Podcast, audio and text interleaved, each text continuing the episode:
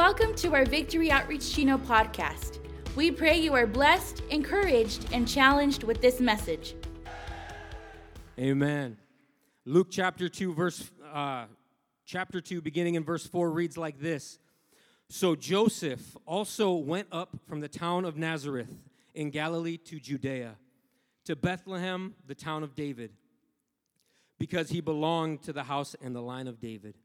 He went there to register with Mary, who was pledged to be married to him and was expecting a child. While they were there, the time came for the baby to be born. Turn to your neighbor and tell him a baby was born. And she gave birth to her firstborn, a son. She wrapped him in cloths and placed him in a manger because there was no guest room available for them. Amen. You can take your seats at this time. I've titled this message, The Real Reason for the Season. We're not going to be long tonight. I believe the Lord is already ministering to each and every single one of us here tonight. But I came with a message that on Christmas, on Christmas Day, there was a baby born in a manger that would grow up to be a man. Can I get a witness? There was a baby that was born in a manger, but he didn't come to live an ordinary life. He came on assignment from God the Father to deliver the world from a sickness called sin. And if there's any witnesses in the house of God that says, you know what, I've been delivered from that sickness, I've been set free from that illness, I have tasted and seen that the Lord Jesus is good, and I am a witness of the power, the miracle working power of God tonight. I want you to get excited, I want you to clap. I want you to let the neighbor know next to you that Jesus Christ set you free tonight. You see, the prophet called baby Jesus Emmanuel. Emmanuel means God with us. God created the heavens and the earth, and He did so from a far off place that we can't relate with. But He didn't want to be irrelatable, He wanted to relate personally with you and I. He didn't want to sit on a high throne and, and, and, dictate judgment to the people that he created, but he wanted to have a personal and an intimate relationship with each and every single one of us. But we fell short when we were in the garden. Can I get an amen? We fell short in the garden because we were told, don't eat from the tree of the, the knowledge of good and evil. But we couldn't resist. We're not going to get into that. That's a different message.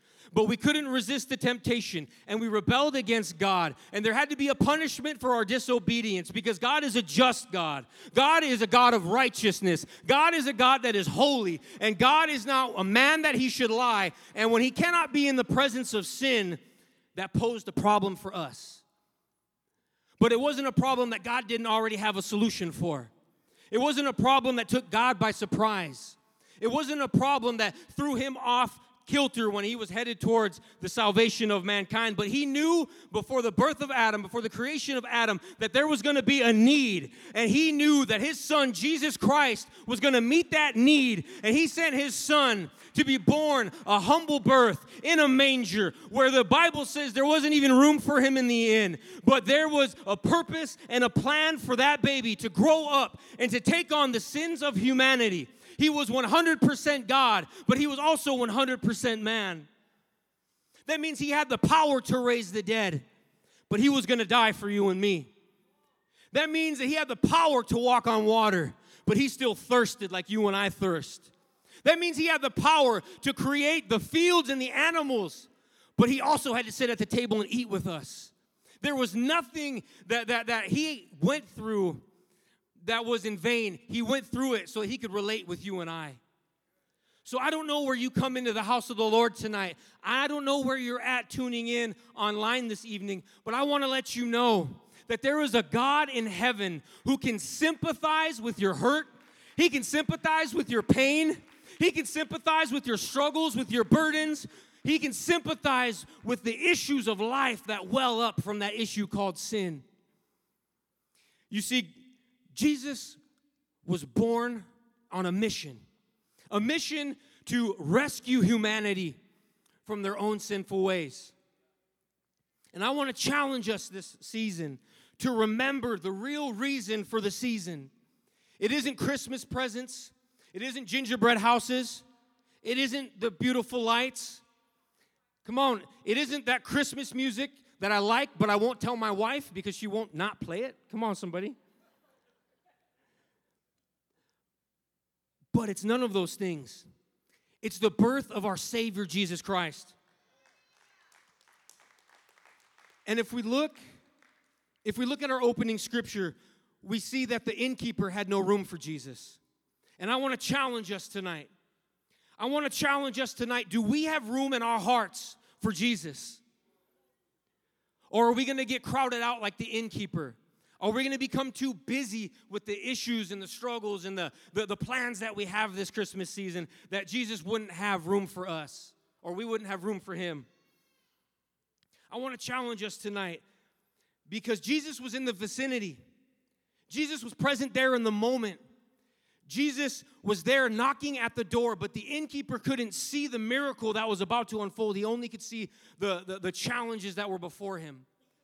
But I'm here to let you know tonight that if the innkeeper would have seen the miracle that was about to take place, if he would have made room for Christ Jesus to be born in his inn, he would have had a personal and an intimate encounter with the Lord that the burdens and the challenges and the struggles that he faced would have all disappeared because Jesus was in the room.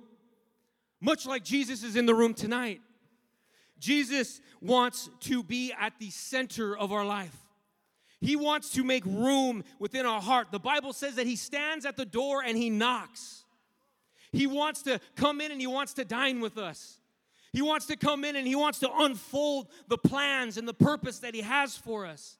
He wants to come in and He wants to heal our brokenness and He wants to set us on a path of victory and He wants to give us a plan and a future and He has it mapped out. He has it mapped out for you and I tonight.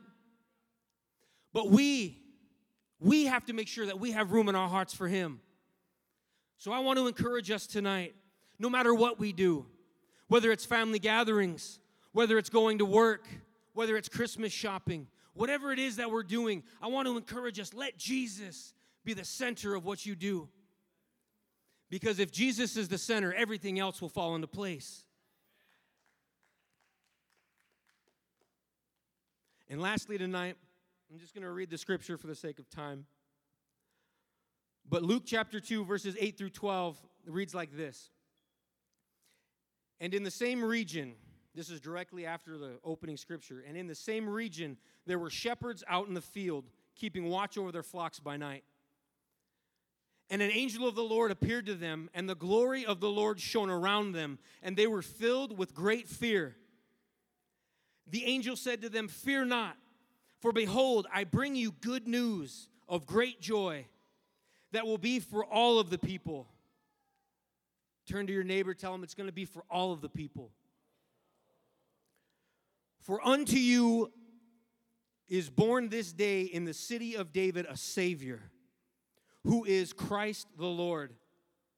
And this will be the sign for you. You will find a baby wrapped in swaddling clothes and lying in a manger. You see, what's interesting about this scripture is that the angel described to the, to the, to the shepherds that this baby was going to be born and wrapped in swaddling clothes.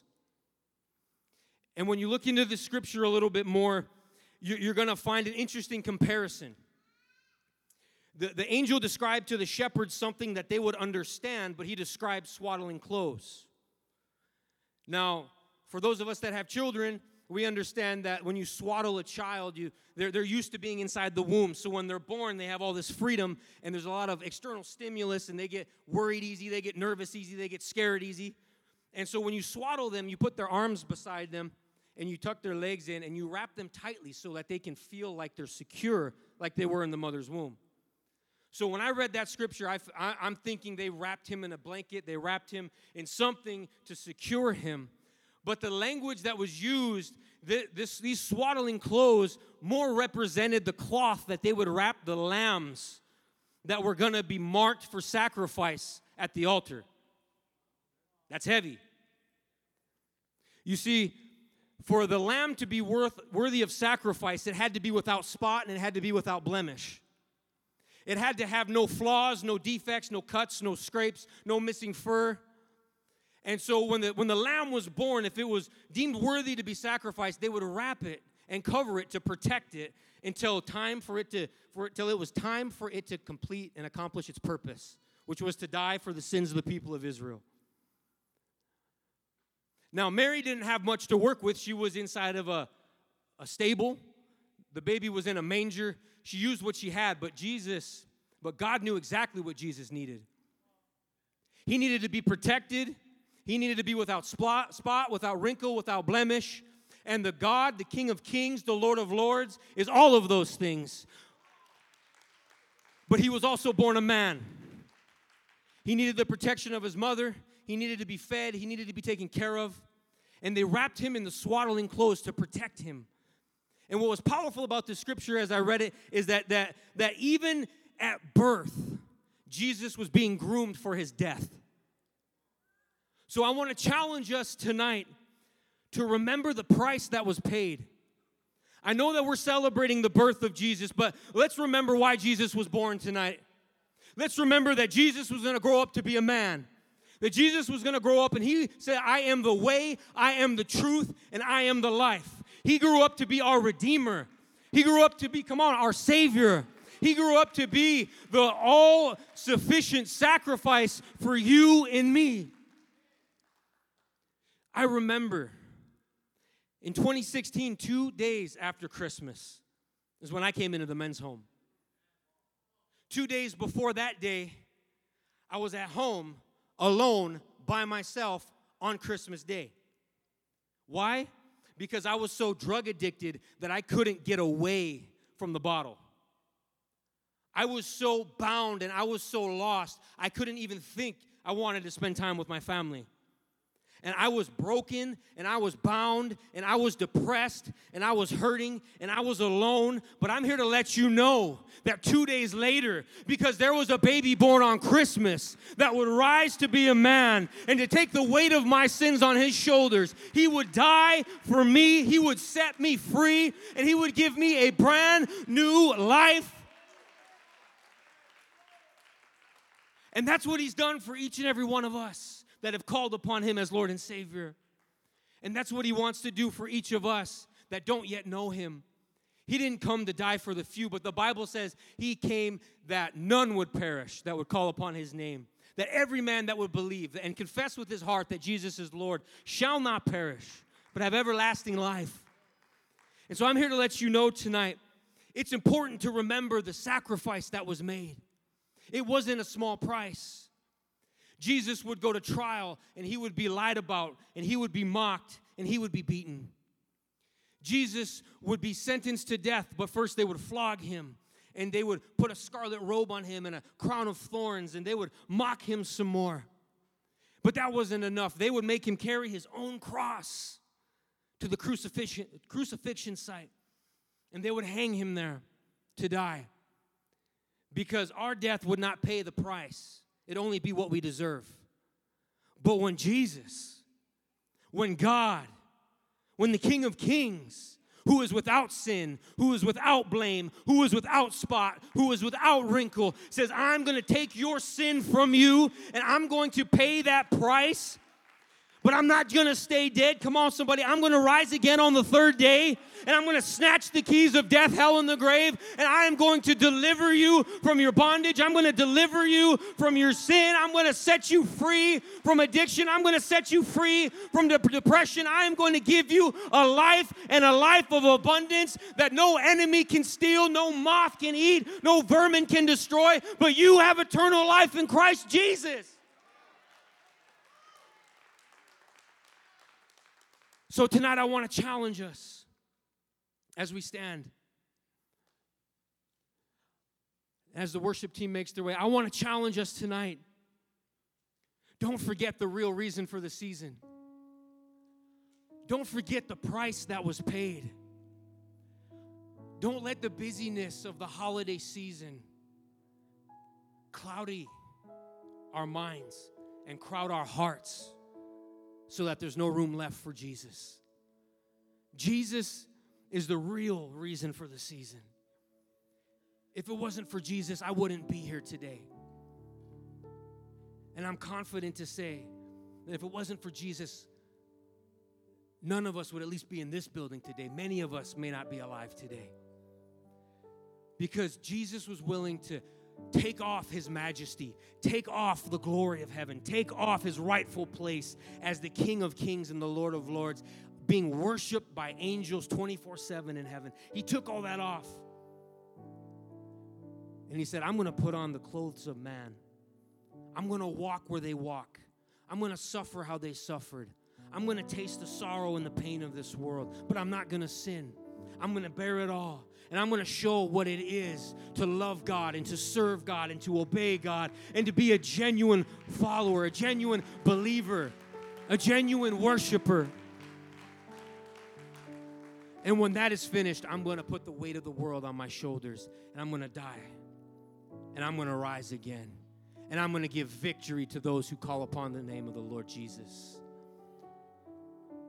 And so, if that's you tonight, if you're saved in the house and you want to purpose in your heart to let Jesus be the reason for the season, let Jesus be the one that we wake up worshiping and celebrating. Let Jesus be the gift that we share with the people in the streets. Let Jesus be the gift that we share with our family. Let Jesus be the gift that we share with our homeboys and our homegirls that don't know Jesus. If that's you tonight, I want to invite you to these altars. Thank you for joining our podcast. We pray these messages build, encourage, and strengthen you in your faith. If you would like to partner with us, the Mother Church is a great place to sow a seed. So head on over to our website at vochino.org and click the giving link located at the top of the page. Also, we would love to hear from you. So leave us a praise report, prayer request, or if you've given your life to the Lord, let us know by filling out the salvation card. We would love to connect with you and help you get started on your journey of serving God here at Victory Outreach Chino.